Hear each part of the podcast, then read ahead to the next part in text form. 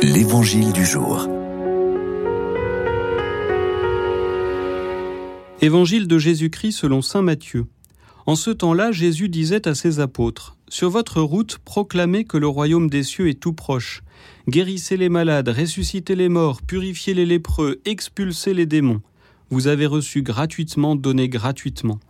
Ne vous procurez ni or, ni argent, ni monnaie de cuivre à mettre dans vos ceintures, ni sac pour la route, ni tunique de rechange, ni sandales, ni bâton. L'ouvrier en effet mérite sa nourriture. Dans chaque ville ou village où vous entrerez, informez-vous pour savoir qui est digne de vous accueillir et restez là jusqu'à votre départ. En entrant dans la maison, saluez ceux qui l'habitent. Si cette maison en est digne, que votre paix vienne sur elle si elle n'en est pas digne, que votre paix retourne vers vous. Si l'on ne vous accueille pas et si l'on n'écoute pas vos paroles, sortez de cette maison ou de cette ville et secouez la poussière de vos pieds. Amen, je vous le dis, au jour du jugement, le pays de Sodome et de Gomorre sera traité moins sévèrement que cette ville. La gratuité du don de Dieu et de son royaume est déjà apparue les jours précédents tout au long de notre lecture de l'Évangile. Elle apparaît cette gratuité avec plus de force dans l'Évangile de ce jour avec cette maxime ⁇ Vous avez reçu gratuitement, donnez gratuitement ⁇ La gratuité du royaume peut s'entendre à plus d'un titre. D'une part, nous rappeler que le Christ donne sa grâce comme le semeur est sorti pour semer. Il jette la semence de manière un peu folle d'ailleurs à tout vent et sur toute terre, se désintéressant d'abord de savoir où cela va tomber. Le royaume se donne sans compter. C'est pour cela qu'il ne faut pas entendre le salaire comme une récompense au sens premier du mérite.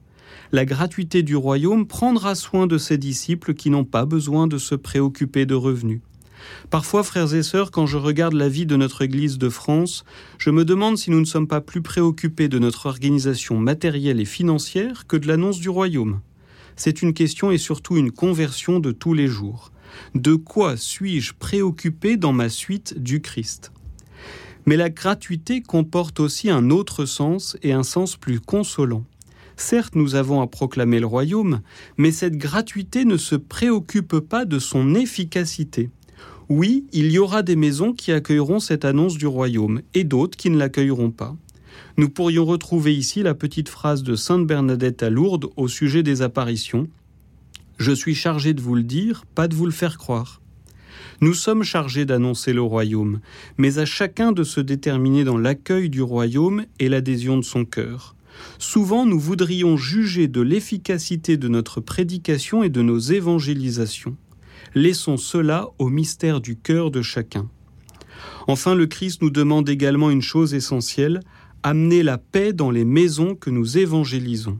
Depuis le livre de la Genèse, l'humanité souffre la division et trop souvent nous participons à ces divisions. Le disciple du Christ est celui qui vient semer la paix au cœur de notre monde.